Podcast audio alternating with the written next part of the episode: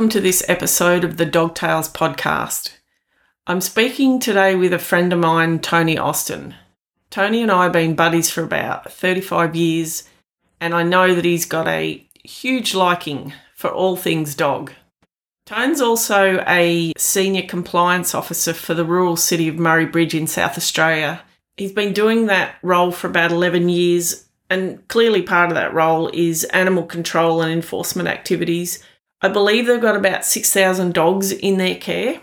So I'm just interested to hear a little bit about what that role entails and any other stories that Tone might have tucked under his belt. Welcome to this episode, Tone, and I'm really looking forward to chewing the fat. Hello, Sharelle. Lovely to be here. Actually, you can probably hear one barking in the background. Uh, I've got two two Aussie bulldogs here. One's ball's gone under the couch, and she's got the shits on. So uh, Tanya's coming out to get the ball out to make things better. Excellent. Hi, Tanya. Oh, she, she's just out there. I won't. I won't put her on. She's just in her nighties still, Sherelle. Oh, beautiful. we won't embarrass Tan then, hey? Uh, it's Sunday morning. You reckon she'd get dressed anyway? Yeah, I know. Well, it's mid morning, so no, oh, two dogs. Well, one's a puppy, Frankie. She's uh, Charlie and Maddie's little girl. She's just walking through the sprinklers here, and that'll probably get a rise out of Tanya to say that she's not allowed inside now. and um, Gertie's four and a half, and like a lot of bulldogs, they're very ball orientated and but quite different personalities. But uh, yeah, they're both good friends. A dog's something that can be so happy. You got to have the worst day in the world, and everything's gone to shits. and uh, you walk through the door and little buggers have got their tail going at a million miles an hour, and all they want to do is give you a cuddle. So things get better when you have a dog. Yeah, for sure. Yeah, absolutely, Tone. So you've had you said Gertie for four years. Yeah, yeah, we got yep. Gertie from Echuca, from a breeder up there, and she's been yeah, she's a really, uh, she's just good fun, pretty well behaved. Doesn't like the leaf blower. uh, has has problems with the leaf blower and Mr. Mr. Whippy, that's their whip snipper, mm-hmm. and um, not big on Big Red, the lawnmower either. She's um, or more often than not will grab at a wheel and try and pull that over. So I think it's a bit of a trait with bulldogs that they don't like wheels or engines. Yeah, they have a crack at them. Yeah, but doesn't. Yeah, not vicious towards anybody. Happy dogs. So, yeah. Tone, tell me about Gertie because she's yours and and your other dog belongs to your daughter and her partner, you said. So tell me about Gertie's spot in the family. Well, things that, uh, so when we got Gertie, and I, I've always been a country boy and uh, dogs sleep outside and all that sort of stuff. And we'd had pugs previously and they are stinky little bastards and they had to sleep outside because they just smelt too much. But uh, after a few weeks, it became evident that uh, this precious flower needed to um, become a little bit more inside dog yeah. and um, then started sleeping in the laundry, and that progressed to our bedroom, and then eventually onto our bed. But she's since regressed a little bit, and she sleeps in her bed next to our bed. Very spoiled, Sherelle. Yeah. Oh yes, it's uh, everything's got to be set up perfectly before she goes to bed. Um, Tanya will cover her over, and she'll have a little pet, uh, little pet limo, a little pet sloth. So she has that. And bulldogs like to suckle, like they like to actually oh. put something in their mouth and suckle like a dummy. Really? And, um, yeah, yeah. She puts this bloody uh, slothy thing, which is four years old. It's a bit manky, gets a few washes, but it stinks. anyway, um, but she gets that each night and she sucks on the head of this uh, little lemur thing. Yeah, and I think it's pretty common with bulldogs. They love to, uh, Aussie bulldogs, to suckle on something. Yeah, because the other dog does too. Frankie does suckle on the arm of some bear she's got. Yeah, I but, guess uh, very much, very much number one in the family. I've, I've sort of gone from uh, when Tanya and I first met from number one. Uh, then Charlie came along, so I became number three. Uh, and slipped down to I think I'm around six now, which is not too bad. Oh, yeah. tone, that's no good, mate. No good at all. oh, it is what it is. You know, you've got to know your place, sure. Yeah, yeah. Tone, tell me about. Is she very receptive to your moods in the house? Like, do you, if say one of you guys are having a rough day or something, do you feel her pick that up? Yeah, yeah. If I'm, um, yeah, if I'm cranky or whatever, yeah, she will often just get herself in a position or go and get a toy, yeah. go and get her ball, uh, and she'll just come up and she'll grab her ball and then start pushing the ball onto me. So oh, yeah, wow. yeah, And if I ever, you know, get shits on a gun, shut myself in the side room to watch cricket or the footy or whatever, next thing the door will be scratching, she'll be coming in with the ball. And that look, that's they're very habitual. Um, and we we play the ball game each night, but there's sometimes where I've you know, um, over the last few years with with uh, like losing a few family members through different things. But Gertie's sort of been there the whole time, and and uh, a real good release. As I said, when they when you get home, their t- the tail's going, they're happy to see you. Um, but this ball thing, she she tends to know when I've got the shits on Sherelle, and she'll put nudge the ball. She won't give it to me, but she'll nudge it, and then I'll have to force it off her to to engage that play time. So yeah, yeah it clears my head a bit. Yeah, uh, look, the, I I don't know how people live without them. To be honest, I yeah, they must have empty lives. That's just me. Everyone needs a dog. So, Tone, you said that you've actually, and look, it's up to you whether you'd like to speak about that, but you said you've lost some family members in the mm. last couple of years. Obviously, she's, by the sounds of it, played a pretty big part in being by your side, ball or no ball. Oh, yeah. Look, yeah, especially, I suppose, when Sal left us. Um, Gertie was only probably oh, six months old, I reckon. He would go down the river and go for a swim, and uh, every day she sort of grab a lead and off we go for a walk. Just a bit of, you know, clear the head noise a bit. Um, yeah. There was a, we had someone come to our work and said, you know, you need to, need to do that half an hour a day just to, to clear the shit out of your mind at the end of the day. You know, half an hour exercise, whatever you walk or go to the gym or whatever. Mm-hmm. And um, yeah, Gert was great. What still is, she loves her walk and um, you know, as I said, very habit forming. So she sniffs the same bushes. She yeah, got to stop at the same trees every time we go around. I, I, you know, are they still so, alive, Tone? Yeah. Well, she doesn't piss on anything. She sort of there's the same dogs that bark at her, and she's very bomb proof. Like she doesn't get distracted by other things. So, but yeah, well, we would have done bloody 500 laps around that block, and um, been a been a good uh, head noise clearer for me over the journey. And it's important to have that. I think just that little house, and um, it's been good. Frankie's just learning what to do. She's a bit more of a distracted dog at being a pup too. So um, yeah, and I try and walk them together. So when they when they walk along, Gert walks on a loose lead. Frankie's still learning not to pull on the lead. And but last, last night she sort of worked it out that trying to run away isn't going to work. but you know, and then you get we'll be walking around the block and there's some absolute nut job dogs that are just pulling on the lead and doing somersaults and circles and whatnot. And I'm glad our dogs are the way they are. I don't know that uh, walking a dog that's um, doing summies and yeah. trying to kill everything is going to be uh, something that's going to be that useful as far as, far as um, clearing the mind, sure. Yes.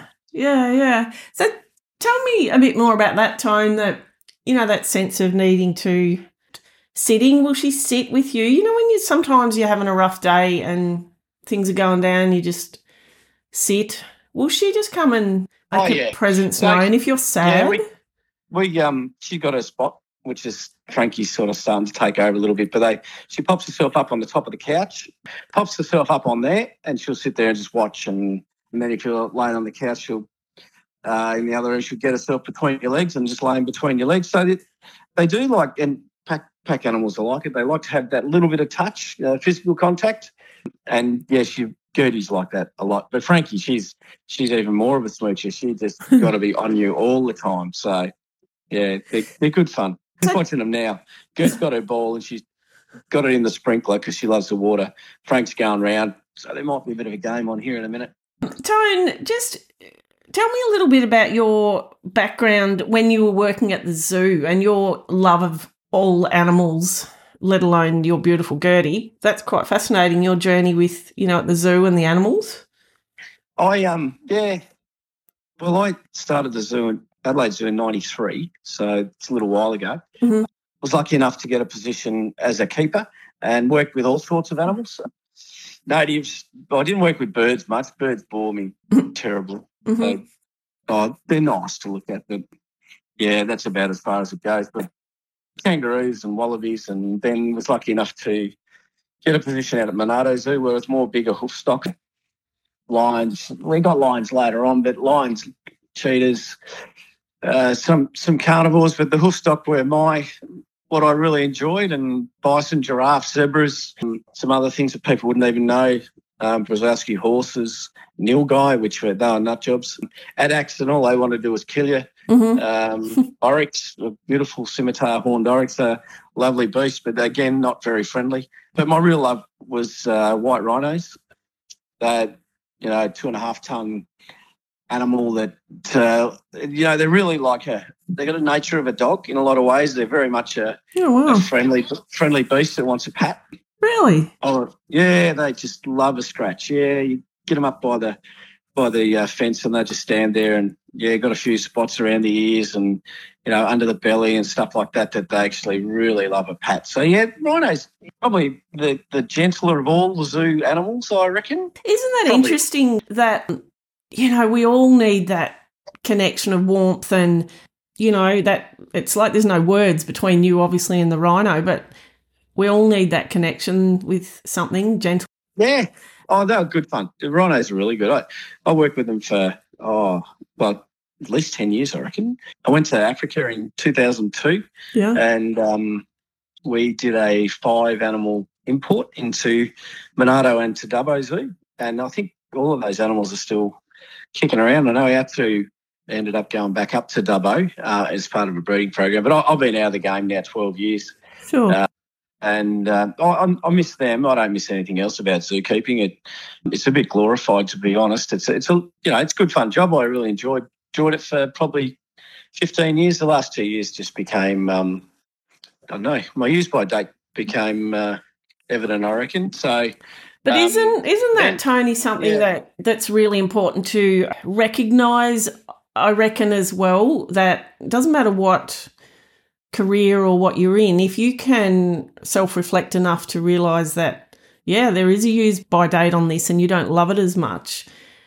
It's Oh, a really yeah. powerful thing to be able to acknowledge that and then look further afield to what to where you need to head because sometimes I reckon we can get stuck in we think it's safe. We don't think we've got the nous to do anything else. We're scared of change. That's that's very correct in my case. Like I, I'd probably stuck at it too long and become a bit of a pain in the ass to anyone I worked with. To be honest, Cheryl. Yeah. Um, yeah. like I just. Sorry, I'm just changing my sprinklers over here. I'll just put a little bit of third. My other great passion, Cheryl, is lawn. You know that. Um, yes, I do. oh, sorry, good. So yeah, I think that the fact that, and lucky enough, you know, I'm a pretty social person and got another job quickly. So, um, yeah, it wasn't. The zookeeping was never a money thing because you just didn't get any. Right? so it wasn't. it wasn't like you were hanging around for two hundred fifty thousand dollars a year. It's like, well, I don't actually earn anything here, so if I go and um, get a labourer's job, well, I'm going to be in front anyway. So I just needed to. And again, that whole head noise thing of I'd drive through the gate and I'd be a pain in the ass. So Mm. coming back from long service, I said to Tan, oh, I don't need to do this anymore. She said, right, I'll get another job. So I got another job and left. So yeah, it Yeah. was good. Yeah, but I think sometimes we get stuck in thinking that we can't move on or that we can't, you know, find something else that's, especially when you get to, you know, the tender age of where we are now, like Mm. mid 50s. Yeah, mid 20s. There's always the opportunity to create again. And, and, and, you know, it's, it's a good spot when you get to mid 50s because you kind of feel like you're a grown up now and that you can make some choices. You know, takes you forever to get there, but it's pretty cool when you get there. So, yeah, to be able to recognize that, I think is really important. You know, I had a similar situation being in nursing and then paramedicine, and I knew that there was a use by date for me because if I didn't love it 100% and couldn't put in 100%, then I needed to look at that. Even though it's frightening to to change over to something else. Um, yeah, yeah. It's, It it's intimidating. New jobs are, aren't they? Yeah. yeah. And then if I'm not that, if I'm not the zookeeper, if I'm not the first responder or whatever, what am I? Who am I? That was that was part of that with me with because I'd been a zookeeper for 17 years and everybody knew me as that people that I knew hmm and there is that I don't know that sort of oh you're a zookeeper how cool yeah I spend five to six hours a day picking up shit Yeah. yeah it's great yeah uh, in 45 degree heat and raging winds you know or freezing cold no it's a terrific job Yeah. but it wasn't bad fun but yeah and then luckily enough for me um, I worked for a worked as a car salesman for Dutton's Automotive, beautiful beautiful family company in Murray Bridge. Mhm. They gave me a role, and then um, picked up uh, a job as a animal management officer with the council. Which you know, and as I said to you before, I, before we started this, uh, I had 17 years as a zookeeper, but dogs have always been my favourite animal. Yeah. So being able to become uh, Murray Bridge's fourth best dog catcher, as I tell everybody, um, but it's been good fun. And, you know, and you, dogs, uh, every dog's the same. All right. They, they all look differently and they all behave differently, but every dog wants a pat yeah. and every dog wants a, a nice family to live in. And unfortunately, that doesn't happen all the time. So there are some dogs that we get that have got some behavioural issues, but that's that's not the dog's fault. It's uh, it all comes back to how the pup was brought up, and um, you know, genetics plays a little bit of a role in some of this. But the major major thing is just the the the strength of the the bond that the dog has with its owner, and uh, whether it's been respected and taught, and so then they've got you know all the right things going forward to be a good dog in society. yeah. Yeah. Some dogs are just delinquent dogs that haven't had that. And there's some dogs that we just we can't put back into society because they're they're damaged, they're scarred and um and they're not safe and we can't predict where how their behaviour is going to go. So that's the hard part of the job. Best part of the job, getting the dog home to its owners when it accidentally gets out and the emotion that you see. Yeah. And 99% of the owners are very happy to, to get your dog home. Yeah. Yeah. I bet. We get, we get a few that aren't over the moon to because we do. You know, we have that regulatory role within local government that we have to hand out those fines for those people that um, their dogs get out and wander at large. And if they're repeat offenders, they'll get a fine. You know, registration, they get fines for that. That's the hard part about it. But no, most most people are good. Happy to hear from us if their dog gets out. So back to Gertie for a minute. What would be Yeah. the quirkiest thing do you think that she does that just absolutely just cracks you up, Tone? Well, I'm watching her at the moment. I'm sitting out by the pool, right? She's got. Now, people tell me dogs are colourblind. Okay, I'm not 100% sure on that. Right. She's got five or six balls, which are all the same shape and size, but she's got two red balls here. And her pain in the ass thing she does is she'll drop the ball in the pool. So I have to get up and get the ball out and throw it for her. Of course she does. Right. So now she's got two balls in the pool because I'm sort of sitting here doing not much. So, but she will know which ball she's playing with. So they're, all these balls are all the same, same shape, same sort of ball, all from Woolies or whatever. And she's got five or six in the backyard, but she'll pick out one particular ball that she wants to play with. Right. And there's an orange one and a red one in the pool at the moment. She's playing with the orange one. I'll get the red one out and throw it for her, and she won't chase it. She'll Oh. wait for me to get that. Uh, I'll get the red one out, sorry, and she'll wait for me to get the orange one out. She's a um, yeah, cheeky beast. So she knows more than she's letting on, I'd say. Oh, she'd be smarter than me, but that's not a high bar. Um, Tone. well, I'm the one that gets the ball out for all the time, right? Yeah, So, I don't know, I don't know who's who's cleverest here. That's that's one of her funny little things she does. Yeah, she'll give you when you walk in. She'll she'll give you a little woo, woo, woo when you walk in the door. That's another little funny thing she does. you know, they just love us no matter what. Yeah, they do. Yeah, yeah, yeah, they do. And you can tell them off, right? And five minutes later, they're up on your knee wanting a smooch. Whereas kids, they'll go and lock themselves in the room for the next two hours and sulk. Um, we all know that. We all know that feeling. Try and hand out a bit of discipline to a family member other than the dog. Well, the dog forgives you straight away. Okay, no worries. Let's move on. But um, no, not so much the not so much the family member. So do you reckon she was an absolute staple for you in these last few years then, especially being isolated and the whole hoo ha of the last couple Oh, of yeah. years? Just being able to, Yeah. to have that connection and the warmth. Yep. Oh, sorry, Sherelle. The other dog's just helping herself to the silver beet in the garden bed here at the moment. Oh, lovely. Frankie. anyway, sorry. I, I know that the shelter's emptied out pretty well during COVID, and, and I get that. Like, I, I really do get it. Mhm. And luckily enough, we haven't seen that flow on effect back into our pounds and shelters. hmm Or maybe a little bit in Adelaide. I think they're pretty full with dogs that have they get out and people don't want to pay the fines, so they end up just saying, okay, well, the, the RSPCA can rehome it somewhere else, which is sad. But I think for us having Gert and now Frank, COVID sort of disappeared to a degree in the emotional side of people's lives. People are still getting COVID, but it's not the not on the news every second minute like it was. Yeah. But dogs dogs just give you that out. They really do. Like that time you could go for your and I know in Victoria it's a lot stricter than South Australia. You could go for that hour walk or whatever. Everyone would have had their dog out Mm-hmm. because that was the only time the dog could get some exercise. We sort of saw a, a bit of a pickup in dog barking complaints here because people are home more. Sure. So they hear these dogs and working from home, so they hear these neighbourhood dogs barking and want us to deal with it as officers. Yeah. But uh, That's interesting.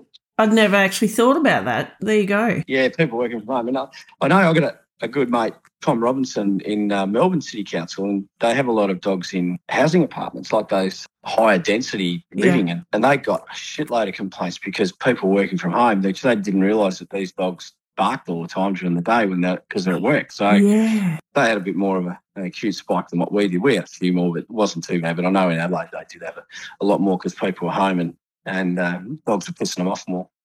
Do you reckon people have actually learnt more about their dogs and have a little bit more consideration for interesting what am I trying to ask? Um, you know, just that you've said they didn't owners didn't realise how much their dogs were barking when they weren't home. Do you think there's been a recognition in people and more of an appreciation for their dogs?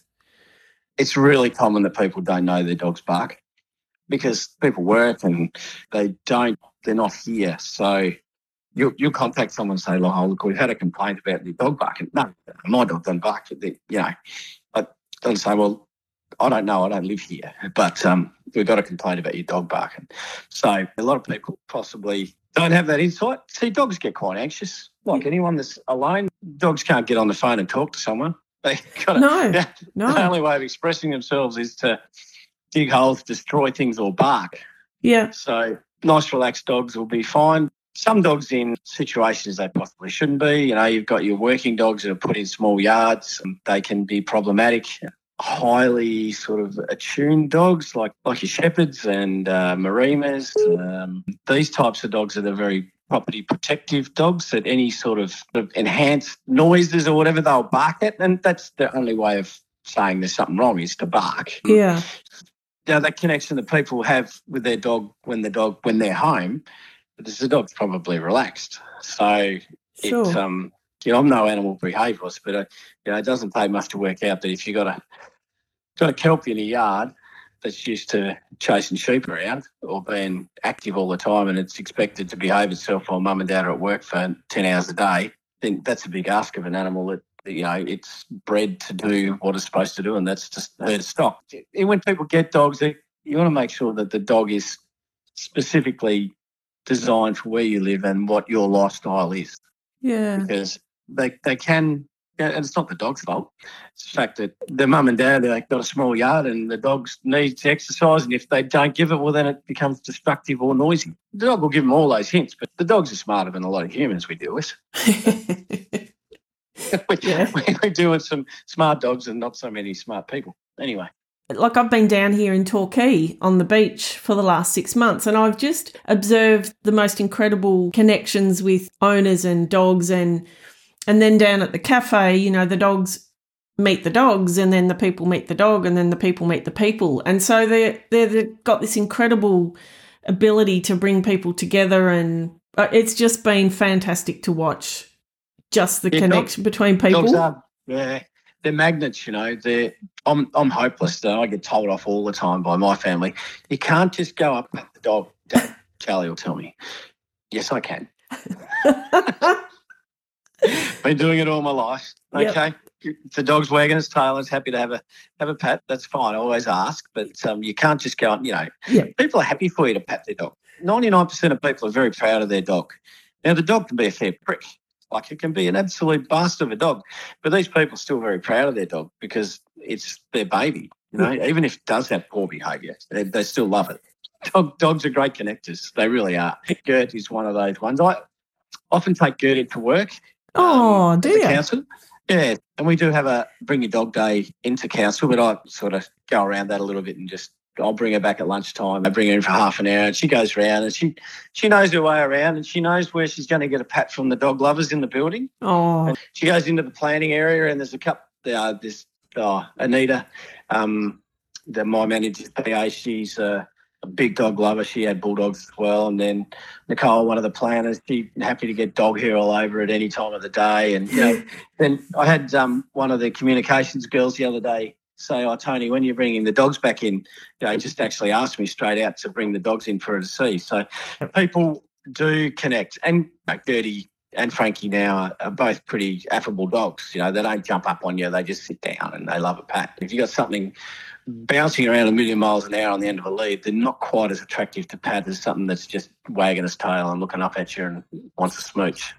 For sure. And even just when I think back to the peer support dogs within Ambulance Victoria, having been a paramedic, that connection and, you know, when people can't actually, they're feeling a lot of stuff and they can't speak, Mm. but you pat that dog and you open that that space of safety to maybe be able to communicate, you know, and you don't know whether even if you're walking up the beach or you're in at work, you don't know if one of your colleagues has just had a really rough time at home or there's something going on. But in that minute that they can connect with that dog, it's an opening for if they feel that they, they want to speak or, you know, it's a connection. It that's just so powerful. Dogs are cool. You see someone walking up the street, you always look at their dog and always look at their dog before I look at the person. Yes, no, so oh, I wonder what that is. I wonder if that's friendly. Been doing this for eleven years and had dogs since I was born. And the, Toby, the sheepdog, that was Uncle Bill's dog.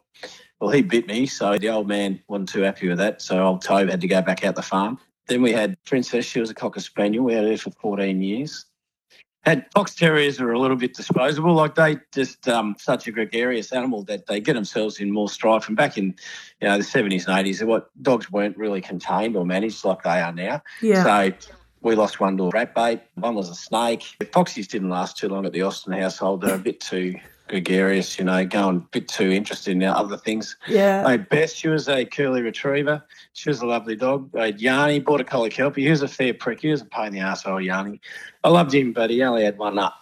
Poor old Yanni. And I don't know, don't know whether he just never settled. It was probably my fault because he was a border collie kelpie in a city yard, so barked too much and become aggressive. And so old Yanni, yeah, he Ben Vine took him on, I reckon. hmm Then who else? So we had um, Buddy and uh, Lizzie Yeah. two pugs. Then we had two more pugs, Buzz and Cleo. Now Cleo was she was the loveliest dog, but she had skin irritations and a, she was a manky old bugger she was. But she and but thank oh god she stunk.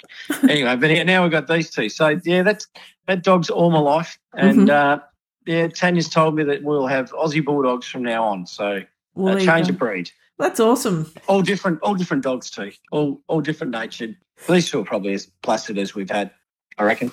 So, would you do life without them?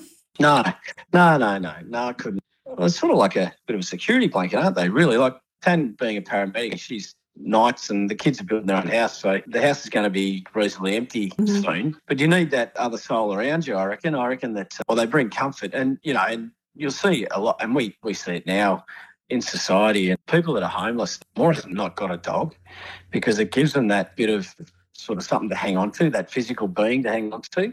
Yeah, the warmth and the regu- comfort. Yeah, yeah, from a regulatory services side of things, they're often not registered and not managed as well as they should. But I'd always say that you know, it may be the only living thing that that human has got a connection to, yeah, right? So as much as the person might look rough and ready and, you know, you think, oh, he's not looking after his dog or whatever, that dog is the most important thing to that person on the planet. Because it's not registered, does that does that really matter? yeah. As long as it's not running around biting everyone and causing a ruckus, we probably have to accept the fact a little bit that this is a very, very strong connection for that person that doesn't have much. Absolutely. And also, Tone, you know, you've got people that live alone, that are elderly, and that Oh, yeah. that dog is their absolute world. It's the love of their life. It's that unconditional love. It's the comfort. They are a strong connection. They really are. I don't think I could go too long without a dog. No. They break your heart when they leave you. There's no doubt about that. They're family members and they're just good fun. And they are very good when you're sitting on the couch and you're on your own or whatever. They're good fun. Keep me entertained, Sherelle. Yes. So, Tone, just before we wrap this up, what if you had something that you wanted to tell Gertie from your heart and you knew that she could hear you? What would that be? Uh, I, look, I suppose that the fact that she's possibly the most loved thing other than the family. The thing that I do the most for other than the family, I suppose. You know, she'll always be safe. Not to worry about anything. Yeah, that's beautiful. Not every dog lives uh, in a in a pink fluffy bed next to their owner and snores its ass off and farts regularly during the evening and doesn't get reprimanded for it, does it? You know? no, it does not. I think Frank's a better farter than Gert, but uh, and probably probably a better snorer. But Gertie, yeah, she can hit the high notes. She's nearly better than Tanya. Yeah. So Bless. I think that she'll always be safe. It's something that's always in the back of my mind because doing the job I do, not every dog is friendly to other dogs. And it's always in the back of my mind when another dog is approaching us, okay, how would I deal with this if this dog had a crack at Gertie? All the things that I think I do would probably not happen. Because you love them unconditionally, don't you? You know, they Yeah. just they're there every day. They're not hung over in bed, not not giving you much after a big Saturday night, are they? They're always friendly and happy on a Sunday, but Yeah. it's not always not always the case. Look, both of them, Gertie and Frankie, they and w- look, we got an extended dog family too with Tan's mum and dad. They got oh, her name's Ruby. We call her Peanut because that's about how big she is. She's a little. Oh, I don't even know what she is. She looks like a Chihuahua cross, but she's something else. I think um, some other some other designer breed. And then Jodie and Robert got a bulldog as well. So you know we've got a, an extended dog family, and they're all the same. They're all they all sleep inside, all in their little blankets, and all pampered more than the, the son-in-laws at least. Yeah. so, uh, yeah. Hang on, I'll just get this ball out of the pool again. They're such a big thing, and and I, I, you know, I am lucky to work with them as well. The family ones are the most important ones, aren't they? yeah. You got a dog, Sherelle? No, when growing up, certainly did. And the boys have got their dogs. But for me, doing a lot of shift work and what have you, too hard because they're long, long hours and you're moving around. I've always had cats. They're a little easier to leave for a night or whatever if you have to on a night shift and all those sorts of things. The amazing connections and the beauty of the dogs and their owners warms my heart. And to speak to people and just hear their stories about what their dogs mean to them and what they mean to their dogs. You know, you, you could chat to to Tanya, and she she pampers the dogs more than me. So um, yeah, they're an important part of the Austin household. They really are. Yeah. And like Tan said, we'd never be without a bulldog now. yeah. um, just what Gertie's been able to give us, and obviously now Frankie's given us. So both wet as a shag, and Frank's laying on the deck, just one tooth up over the lip, and Gert's still playing with her orange ball. and uh, Trill, can I give you a bit of a tip on Yeah. dogs? Sure. If you've ever got a constipated dog, right, mow the lawn Right. because uh, there's every chance within five minutes there'll be two fresh turds laying on it. Fantastic. I'll pass that one on, Tone. I'm just looking at my lawn right now, and I mowed it five minutes before I spoke to you, and uh, there's two red hot steamers just looking straight at me. So Right. Well, there you go. That was an easy fix for the constipation. Bloody hell. Uh, All right, Tone, thank you. It's been awesome to catch up and thanks for your insight and wisdom into the, the dogs. hope I haven't bored you too much. No. All right. Thanks so much, Tone.